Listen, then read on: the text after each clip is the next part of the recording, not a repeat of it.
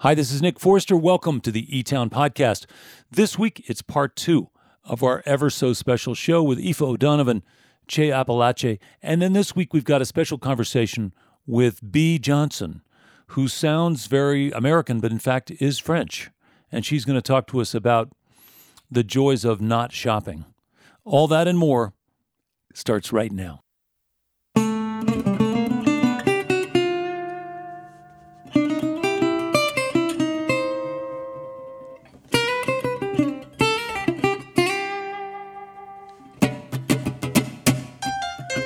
From E Town Hall in the foothills of the Rocky Mountains, it's part two of our special two part E Town series. Featuring Che Apalache from Argentina and beyond, our interview guest, author Bea Johnson, and from Brooklyn, New York, Aoife O'Donovan. I'm Helen Forster. Right now, join me in welcoming our host, Nick Forster.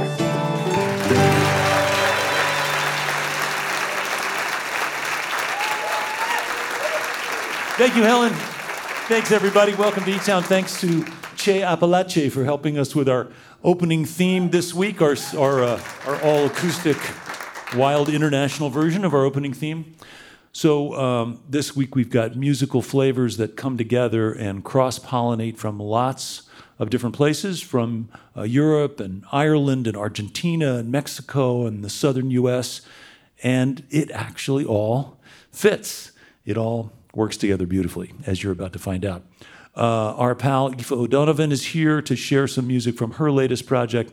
And uh, Jeremy, with help from some local standout players, is here. And it's we like to call the local string players the free range quartet. Just uh, because, but, but the faces and the instruments change from time to time, but we've got them with us.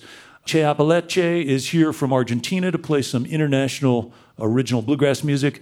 They got started when Joe Troop, who grew up in North Carolina and, and developed a love for bluegrass and old time music, he began traveling the world as a young person. He eventually found his way to Spain, met some Argentinian musicians there, and decided to move to Buenos Aires and, and then began teaching uh, bluegrass and old time music down there. And pretty soon, the best of his students got together and the band was born. And they aren't simply an international bluegrass band, they are a band that makes a point of reminding us that we're all connected across borders and boundaries, as I was saying before, in any language, despite all whatever blocks you might want to put up, uh, races, sexual orientation, we're all connected and we can do better, and that's part of their message. We're happy they're here. Please welcome Che Apalache.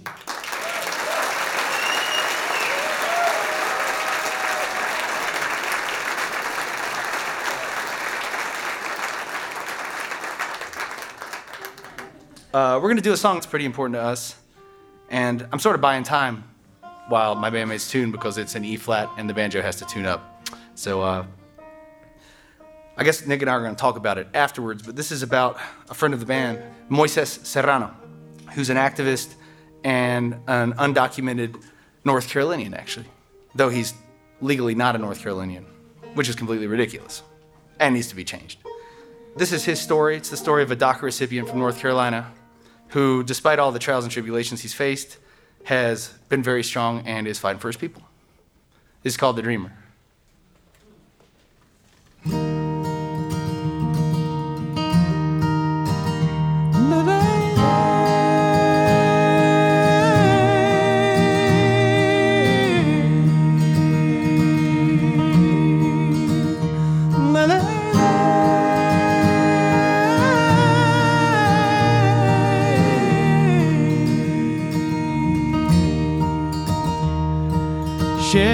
Shepherds wouldn't roam or so harsh a land. There the sun beats down like hellfire. Bones mark a path clear across the sands. Forlorn souls upon them walking. Ay, ay, ay, mi corazón. Venga nuestra salvación.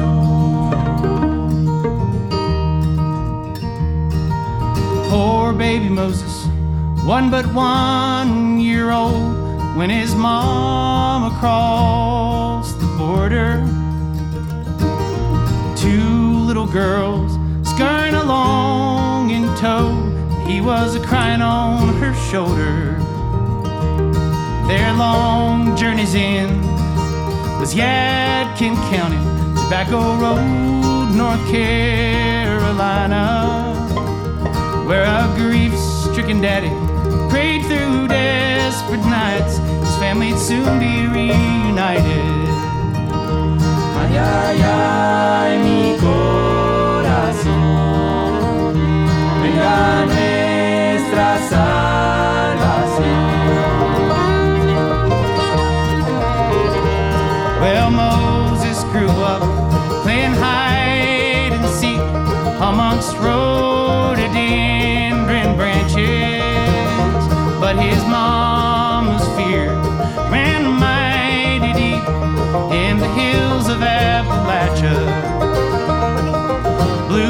flashing lights through endless nights proved the world was unforgiving. An immigrant child must face a life where dreaming is forbidden. Lord, when all is said and done,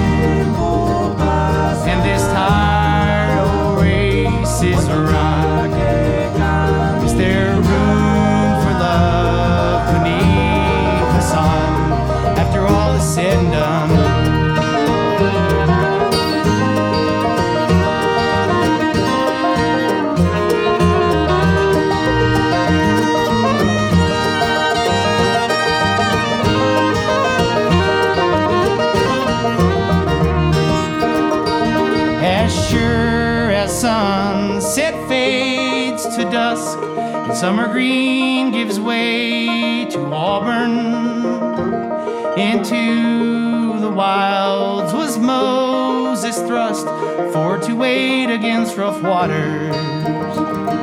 Now you and I can sing a song, and we can build a congregation but only when we take a stand will we change our broken nation.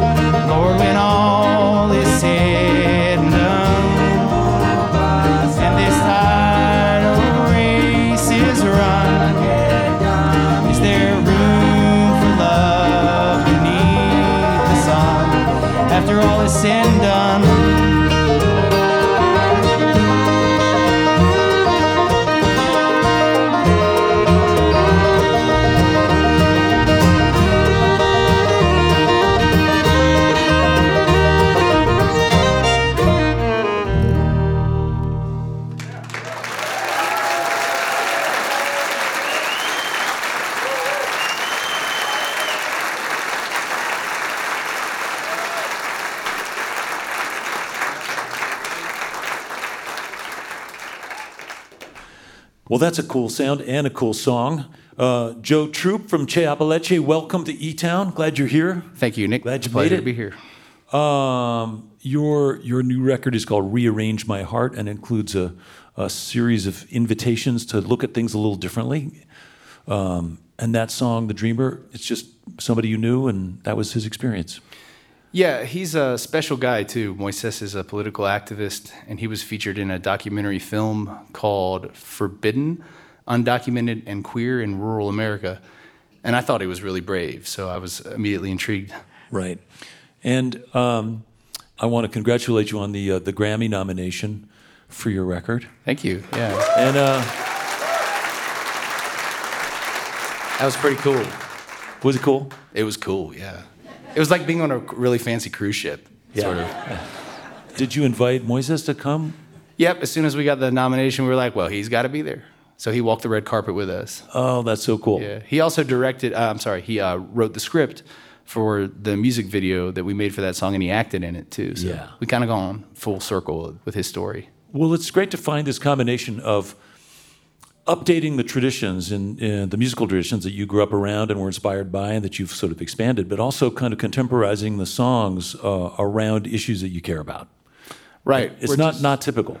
Oh, I guess we're just trying to uh, make space for a new narrative because there's already an, a parallel narrative that exists. People just haven't latched onto it in media too much. Yeah. We just need to tar- start telling the the right stories, the contemporary stories. You know. Yeah.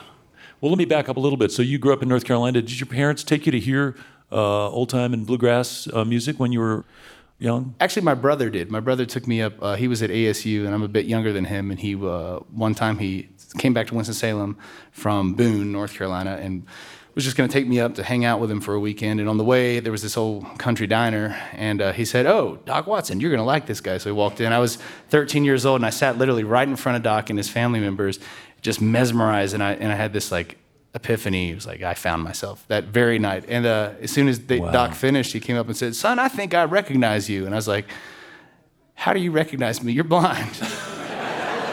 but I also felt that's really nice. Why? Why me? I'm just a guy. And I just felt, and that just just a testament to how cool Doc was. Yeah. You know. So that was my first experience, which is a pretty good one. I'd That's say. a really good one. That's a good origin story. Yeah, no kidding. yeah. And you were talking about uh, Moises coming out and Yeah. you know being in North Carolina and being queer.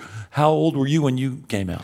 I guess 19. I had already come out to myself when I was a kid. You know, I knew I was gay, but it was pretty taboo back then still, you know, Yeah. especially in the Southeast. But I came out publicly at 19. I had the whole gay parade, and then I'm, I said, okay, I'm leaving and went to Spain. So, Yeah. um, and I'm wondering if just knowing, as a teenager, knowing that about yourself and not sharing it, in some ways, isn't um, you know similar to that experience of being undocumented. yeah, in immigrant rights activism, you'll find an overwhelming number of queers involved in it because there is a, I guess, an intersectionality there. That's why Moises' film is so interesting. You know, Right. the intersectionality of being both queer and undocumented, and the risk of coming out as either. Yeah. Yeah. And so when you got to Spain, why was that a special place for you in your travels? You went to Japan, you went to a whole bunch of other countries. Well, What basically, I mean, Spain was uh, was cool because I was automatically othered. I mean, I didn't have to worry about being othered because I had to learn how to get cheese and not be outed as a foreigner. Yeah. So the immigrant experience is kind of wonderful in a way because it allows you to just kind of, uh, no matter what you do, you're going to be the oddball out. You know? yeah. And you're musical, so you're good with languages. I have a knack for him. I really like him, though. I think Yeah. it's more of a of a passion than it is a talent. I, I'd say that about my lingual capacity. I'm no hyper polyglot. I, I speak a few of them. Yeah. Like how many? Uh, well, I speak Japanese and I speak Spanish because I've lived in it for 12 years. Yeah. Uh, you're speaking pretty good French backstage. I can speak a little French. I can speak French. yeah. You can speak a little North Carolina if you have to. Yeah, I could do that too. Um, hey, uh, and so what about the move to Argentina? Why was that different? What did you find down there? well, because that was my, that's a real immigrant experience. Like, uh, you know, Americans tend to call themselves expats because we come from the empire, but I got to actually start identifying as an immigrant and liking how that rung uh, in my ears. Yeah. So, I, yeah, I got down there 10 years ago, and uh, it runs the emotional gamut, what you experience as a person from a different place. And it helps you build empathy towards people who might be experiencing something akin to that, but in your native land. So that's why bringing Che Apalache up here was such a powerful thing because we got to kind of uh, shed some light on the issue of migration and having to assimilate in a place that's not yours. Because you do go through the gamut of humiliation, sadness, homesickness, everything. Everyone goes through that. Yeah. And uh, having experienced that was a beautifully emboldening process. So highly recommend it. To all you kids listening out there, Go somewhere. go somewhere else. Yeah. you know, um, in case you just tuned in, you're listening to E-Town. I'm here with Joe Troop from the band Che Apalache. I want to ask you about when you get to Argentina, because there's a whole indigenous musical culture there. There's tango and lots, lots and lots of stuff down there, right? Yeah, it's incredibly diverse. I mean, the country's huge. Uh, What's m- most been exported is, is tango, but you've got milonga, chacarera, chamamé, samba with a Z, another Brazilian samba, and uh, huayno, and all these, uh, you know, carnavalito, all these amazing musics. over. Yeah, it's crazy. And uh, as an American, is there any sort of residual awareness of the U.S.'s sort of disruptive role with our CIA intervention and stuff Of course. in, I Argentina? mean, yeah, yeah. I mean, interventionist policies have devastated Latin America for a long time. I mean, Argentina is no exception to that. In fact, the the latest dictatorship, 76 to 83, was Operation Condors. They flew in there, and you know, it wasn't just the Un- United States, but let's just say that there is a lot of resentment towards the United States down there, and I think justifiably. you're uh, you're you're not being shy about saying, "Look, I'm from North Carolina. I'm playing bluegrass music, and I'm putting up my shingle and teaching. I'm going to teach all the other musicians how to play this kind of music." That's a bold move of its own. Yeah, it's kind of cool opening new narratives in other places too. Like, I mean, Che Apalache does that in Argentina as much as we do in the United States. It's kind of like a, you know, people hear there's a, a stigma, the, the stigma of Appalachian string band music as being, you know, a bunch of ignorant hillbillies has been propagated internationally. So people, as soon as they hear a banjo, they'll be like, ah, like Cletus on The Simpsons or something. But they would, they won't know the depth and the Right. beauty inherent to the Appalachian musical tradition. You know what I mean? It's been subjugated too in the narrative. So it's just kind of like, you know, we get to be half musicians, half sociologists, I suppose. Yeah, well, you're all you're, you're encouraging throughout people to sort of think of things, rearranging their hearts, thinking about different ways of looking at things. Hmm. And there is something, as a guy who's been around the bluegrass world a little bit, there is something powerful about that style of music. The drive that comes from that combination of instruments and the style of singing and the connection that people can have when they participate, because it's a participatory kind of music. It sure is. And it's also a kind of music that is a little bit far less judgmental than other types of music. You know, like if you can play, you can get a stage. Right. You might be half homely. You might not be the, the prettiest berry in the batch, but that doesn't matter. It's all about the music. You know what I mean? And that's what's so cool about bluegrass. What it really boils down to is your level of artistic expression.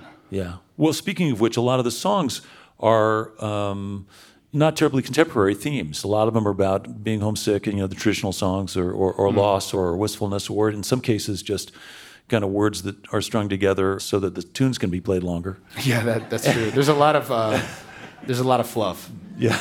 in all traditional music uh, throughout the world. There's quite a bit of fluff. But you're lyrically. you're uh, you're changing that in that you're bringing this relatively traditional style of music up to date with some themes that are really current and really insightful. And I imagine some of your songs are perceived as kind of like, whoa, wait a minute, what's what's he talking about? We're at a bluegrass festival here in the South, and you're singing about these themes that I wasn't prepared to confront at this moment. Right, that's the disrupting of the narrative. Like you guys in Hot Rize were brilliant at doing that. You kind of passed the torch along to us. I got to sing y'all's praises too. But uh, you go in there and yeah, you, you don't coincide particularly well with the the zeitgeist of where you're playing. But if you're clever enough, there is a way to subvert, and that's the whole idea. and indoctrinate, I suppose. You got to usher in people to the right side of history sometimes. You know what I mean? Which leads us to your next song. Yeah. in a pretty cool way. So we've got lots more music.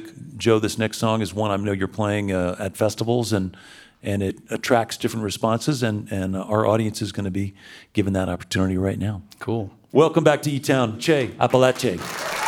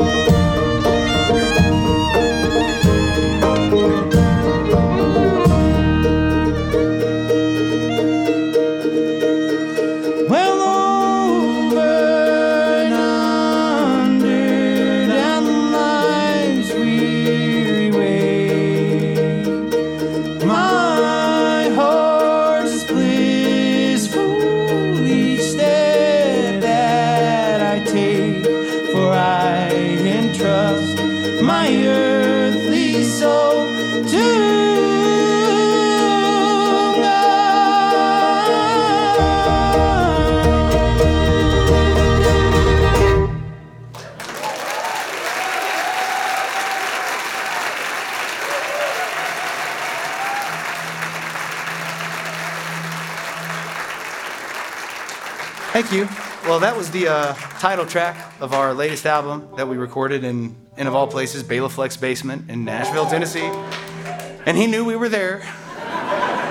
He actually uh, offered to produce us for some reason, and we are mighty happy that he did because we think it turned out great. So, anyway, uh, we're gonna do another one off that album, one that is uh, pretty eclectic. It's inspired by the music of a little potato farming village in Japan that I lived in for a couple years, a place called Minami Shinshu no Irashi Kamimura no Shimori no Sato. And uh, we're gonna take you on a little majestic unicorn ride through the cosmos, you could say. This is one called Haru no Tayori, and it means the coming of spring.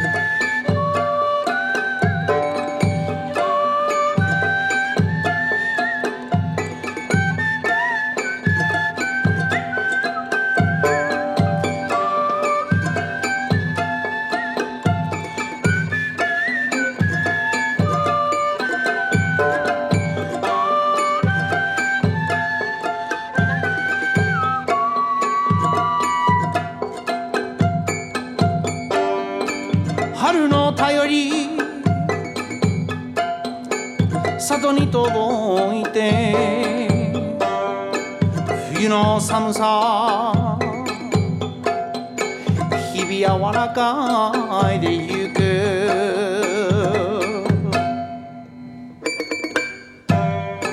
おじおばも。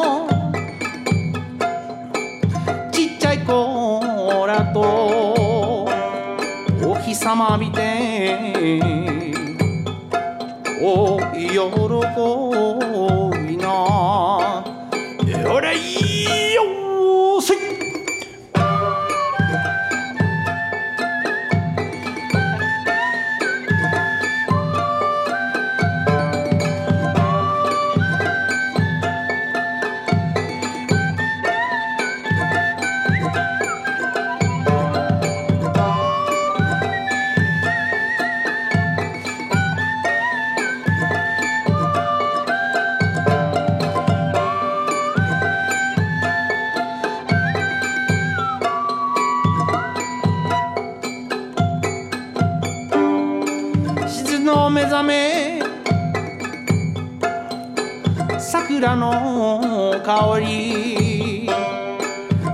しさんざん気分爽快向こうの山から雪解け水が里の田んぼまで癒やしないに来るよ俺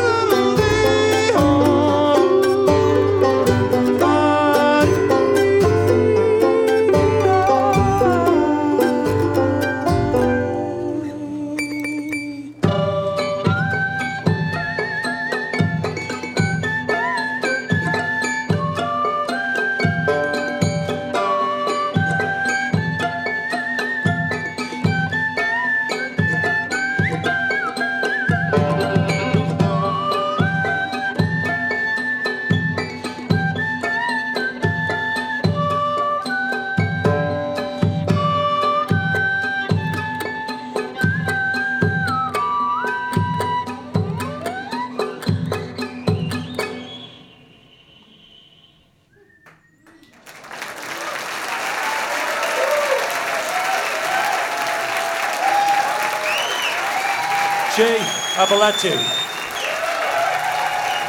Joe Troop, Pau Barjau, Martin Bobrik, Franco Martino. The record is called Rearrange My Heart, out on Free Dirt Records from Buenos Aires, Argentina. Che Apalache. Your visit to E Town is made possible in part by the Bohemian Foundation, building stronger communities through the Bohemian qualities of creativity and imagination. On the web at bohemianfoundation.org. By the way, if you've tuned in late and you've missed some of this week's wonderful program, the E Town podcast will have this episode and others, along with lots of great content from past shows as well. It's available for free in Apple Podcasts, iTunes, Spotify, and all those other podcast directories. You're listening to E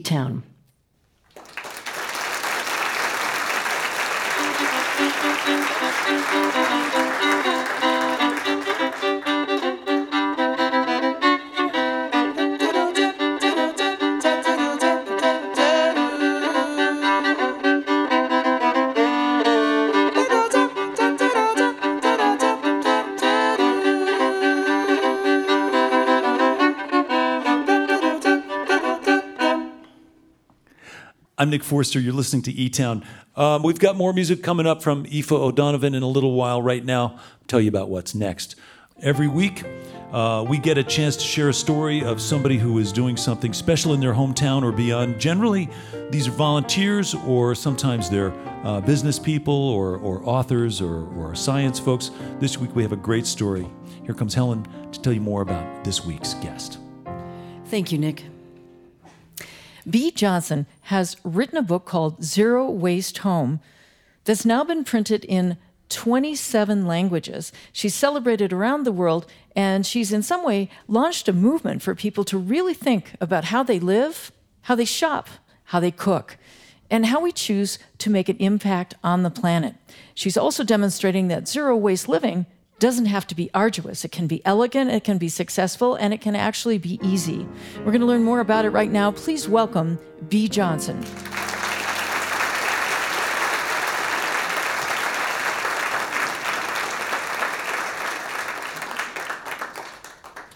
Welcome, Bea Johnson. Thanks for coming. Thanks for having me. Yeah. So, so where did this start? Did you grow up in a household that was just full of all kinds of material that offended you, or where did you get this idea? Well, actually, yes, I did, but that didn't really have an impact on me. I mean, I, I, grew up in the south of France, in the countryside, where people do have a tendency to uh, maybe hold on to materials uh, just in case things break or they need to repair because they don't have access to a lot of materials. And also, I, I come from uh, two parents who uh, came right after the war, so they've been basically instilled that mm-hmm. Uh, you have to conserve and mm-hmm. hold on to things just in case.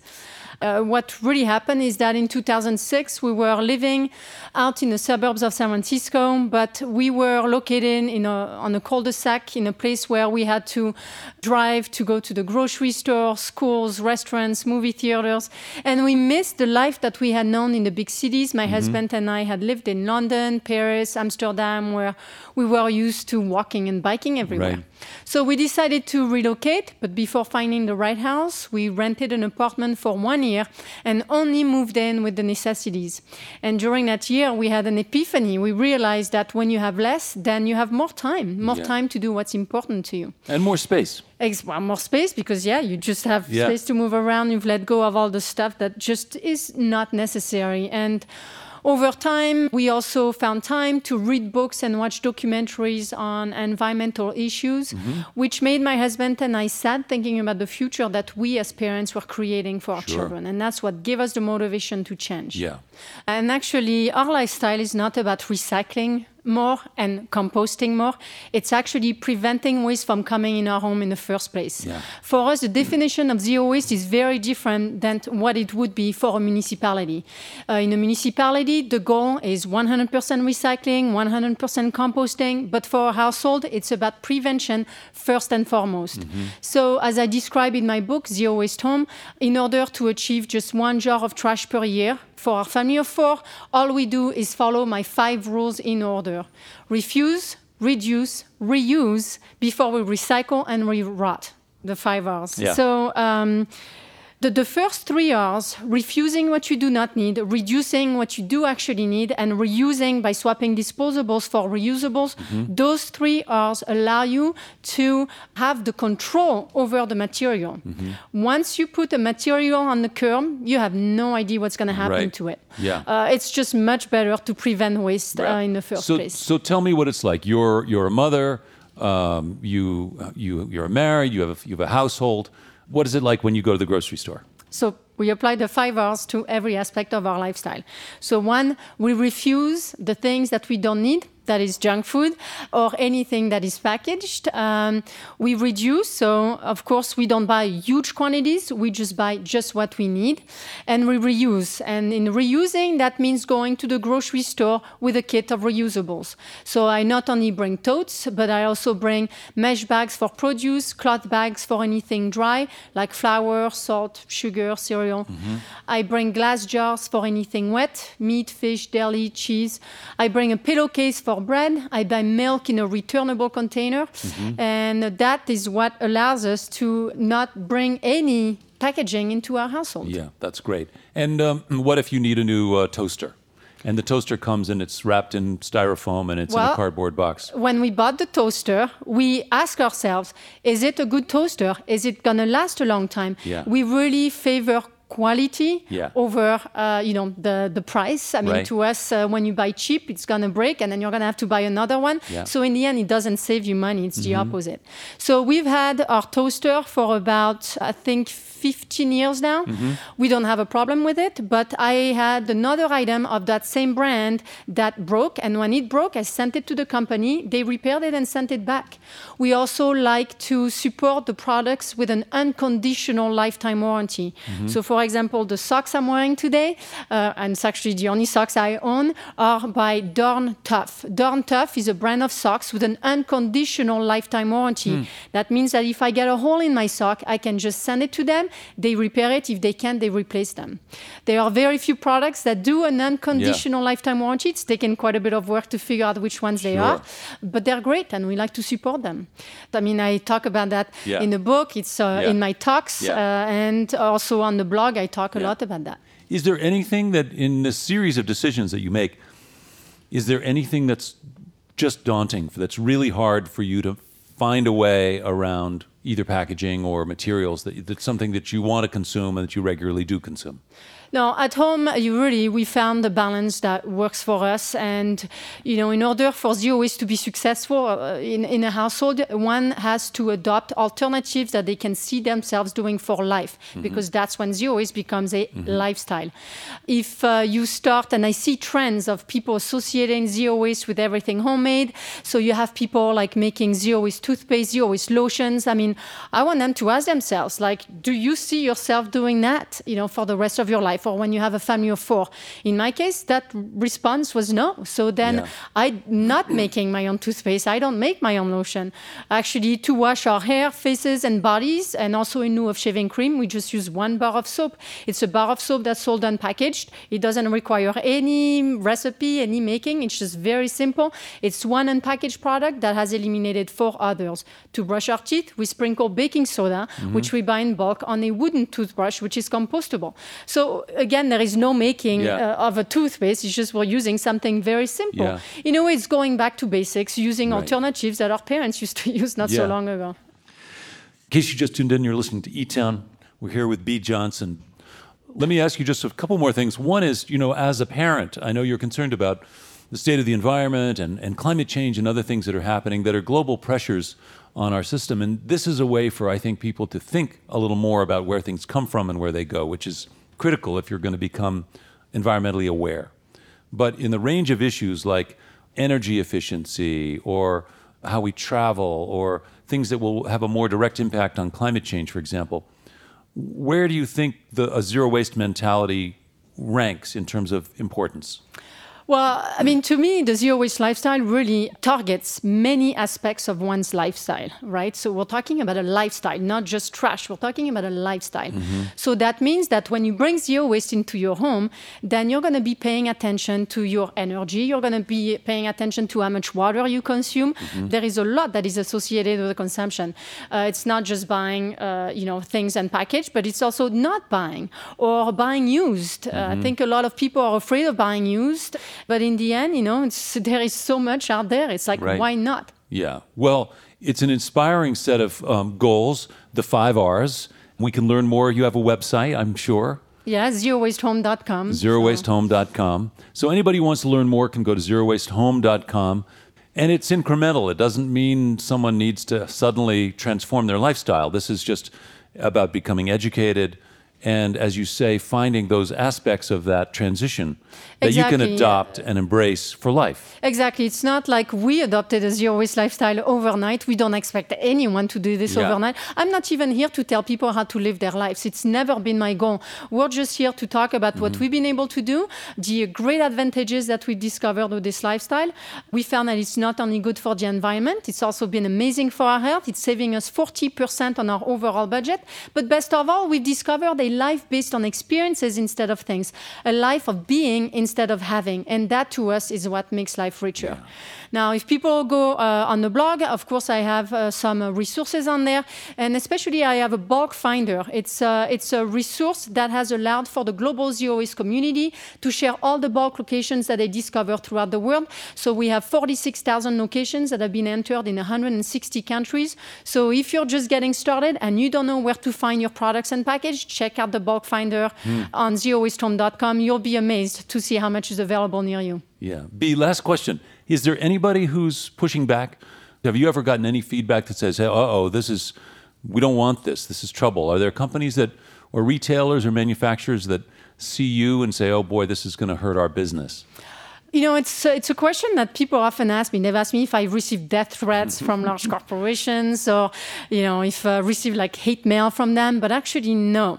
The corporations are really listening in the end. I've had yeah. the, the, great opportunity to speak at places like Starbucks or Amazon, uh, United Nations or European Parliament. But in the end, I'm not there to tell them how to run their committees or to run their businesses.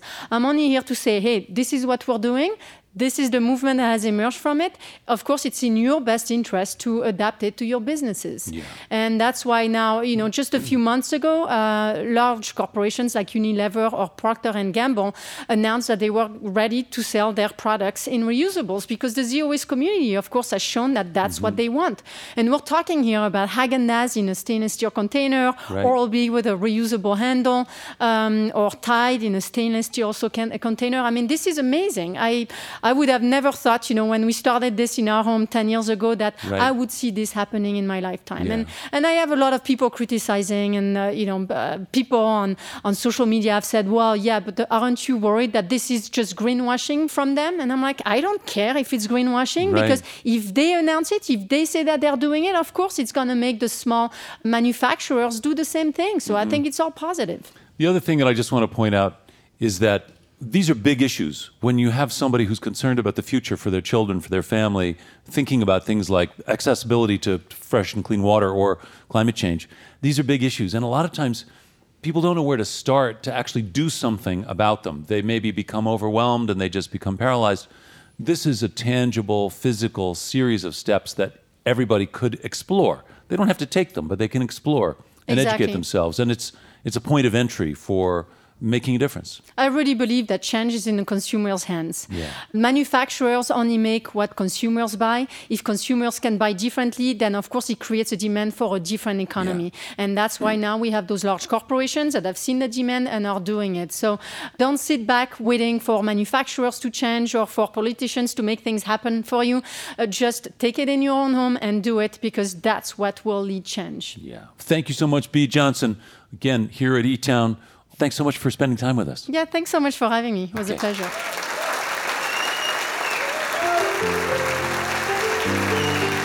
If you tuned in late, that was an interview with Bea Johnson, author of the book Zero Waste Home. If you'd like to learn more about her work, you can find a lot of information about her on our website too, etown.org. Also, we'd love to hear from you if you have any comments about this segment or the show in general, or suggestions for other folks you'd like to hear from. We're always reachable on Facebook, or our email address is info at etown.org. Or you can always write us the old fashioned way at Box 954, Boulder, Colorado 80306.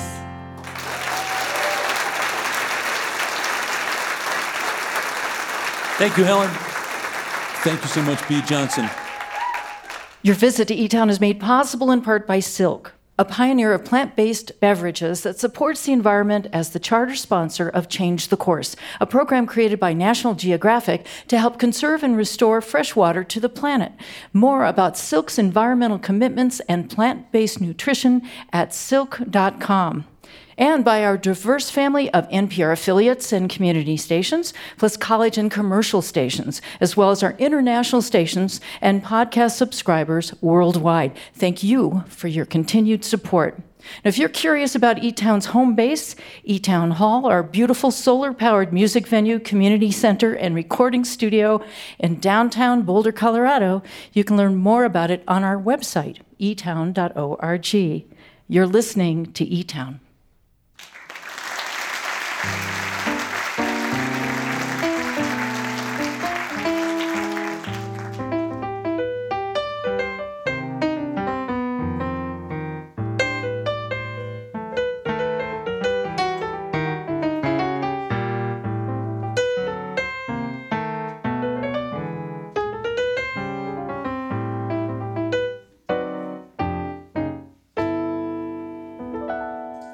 I'm Nick Forster. I want to say hello to our listeners who hear E Town on stations like WMOT, Roots Radio in Murfreesboro, Tennessee, and Nashville, on KYSL Krystal 93 FM in Frisco, Colorado, and on WNCW, listener powered radio in Spindale, North Carolina, and many parts around there.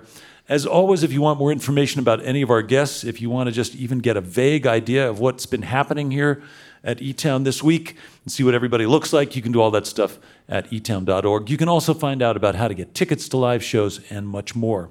Um, right now, please help me welcome back to eTown, along with Jeremy Kittel and the Free Range Strings, Aoife O'Donovan.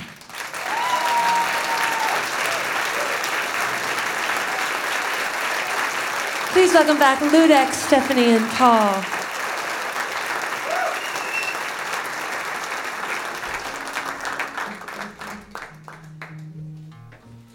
We're going to do a song by Hazel Dickens now. Any Hazel Dickens fans out there? I obviously can't speak for Hazel, but this song is, a, is just a really beautiful song that I think feels so modern in its lyric. It's called Pretty Bird, and it's just, I think it's kind of a new feminist anthem in my mind. This beautiful arrangement is once again by Jeremy.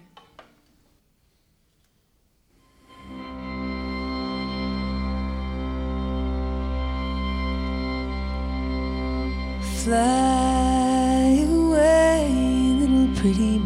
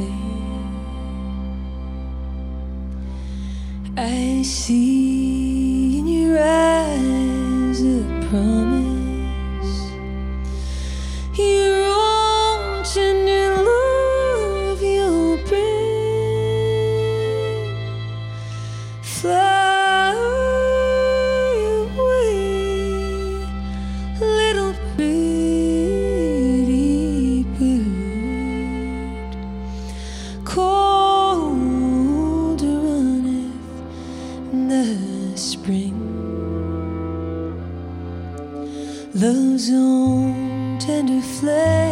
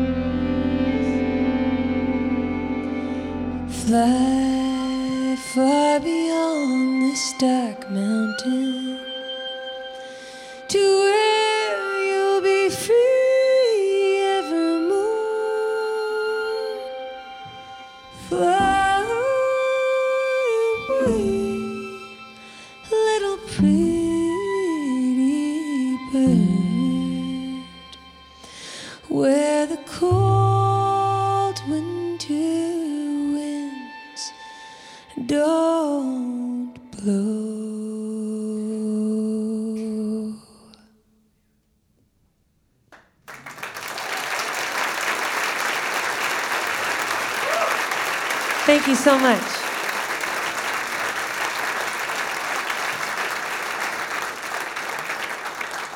Well, huge thank you to these incredible local string players, Stephanie Ludek and Paul, and of course Jeremy Kittel in from New York. It's always a huge treat to be here at E Town with Nick and Helen, my good buddies, and uh, getting to see and hear bands like Che Apalache and all the other incredible musicians who walk through these doors. This is a very special place, and you guys are all so lucky to be here um, with this place in your midst. It's amazing.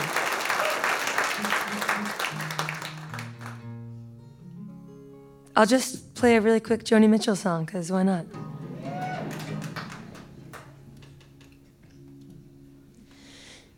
If you're driving into town you, dialing the number who's bound to love you. Oh, honey, you turn me on. I'm a radio,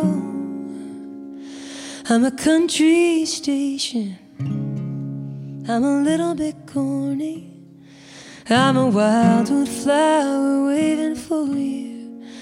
I'm a broadcasting tower waving for you.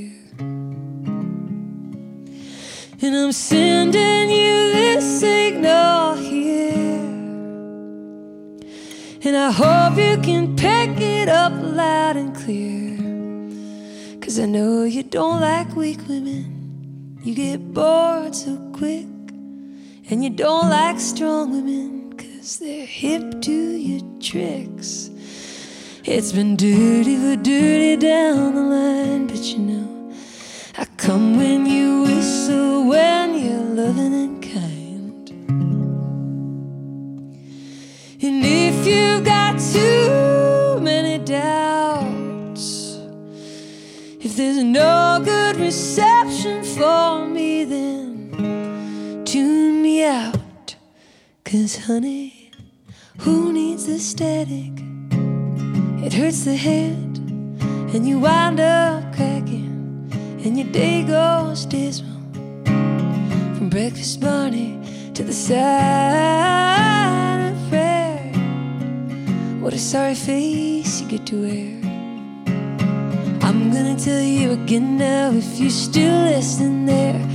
If you're driving into town with a dark cloud above you, dialing the number who's bound to love you. If you're lying a go and kick off the sandflies. Honey, the love's still flowing. If your head says forget it, and your heart's still smoking, call me at the station.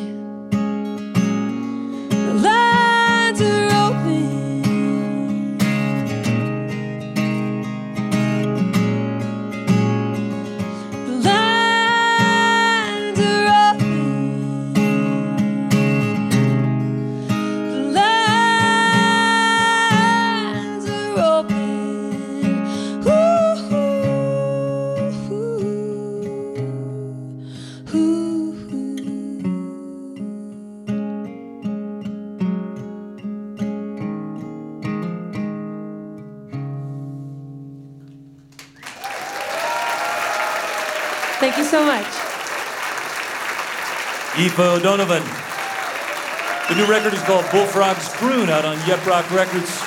She had help from Jeremy Kittel, Ludek Wojtkowski, Stephanie, Stephanie Mientka, Paul Earhart, also known as the Free Range Strings, Aoife O'Donovan.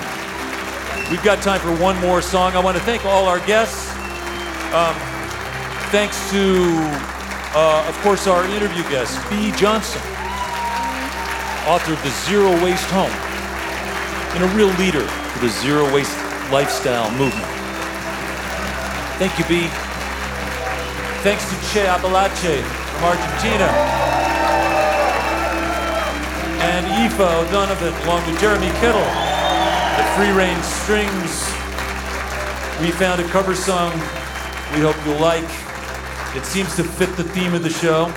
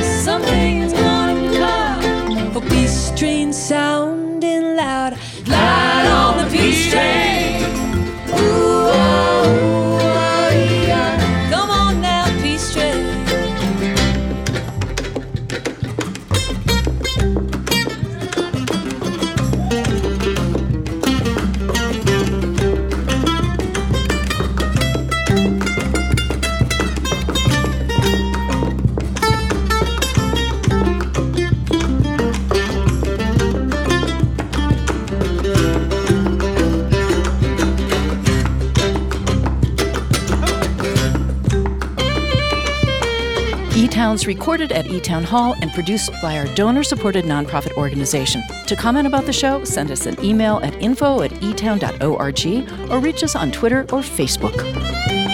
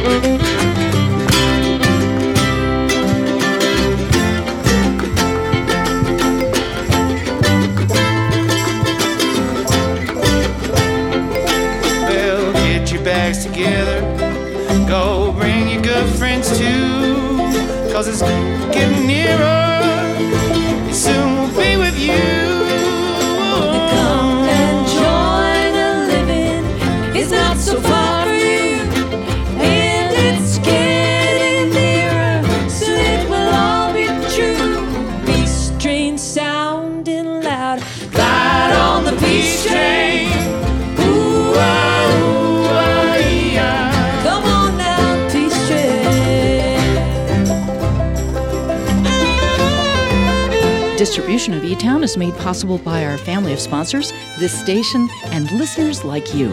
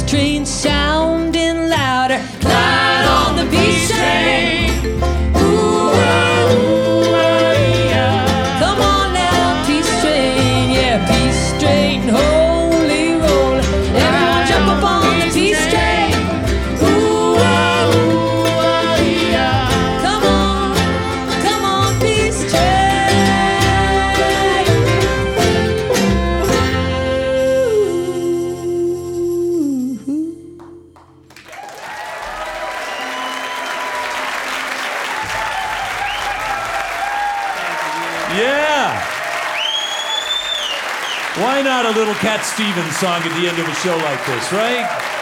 Can't hurt. Here's for peace and understanding. Che Apalache, Aoife O'Donovan, Jeremy Kittel, and the Free Range Strings. We'll see you next time. Thank you for being here.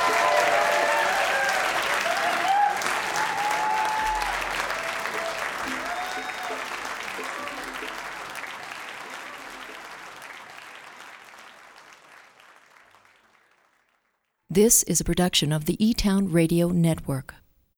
That's Aoife O'Donovan and Che Apalache, along with Bea Johnson. Another wonderful combination, at least in our minds, of ingredients this week. I'm Nick Forster. Thank you for listening.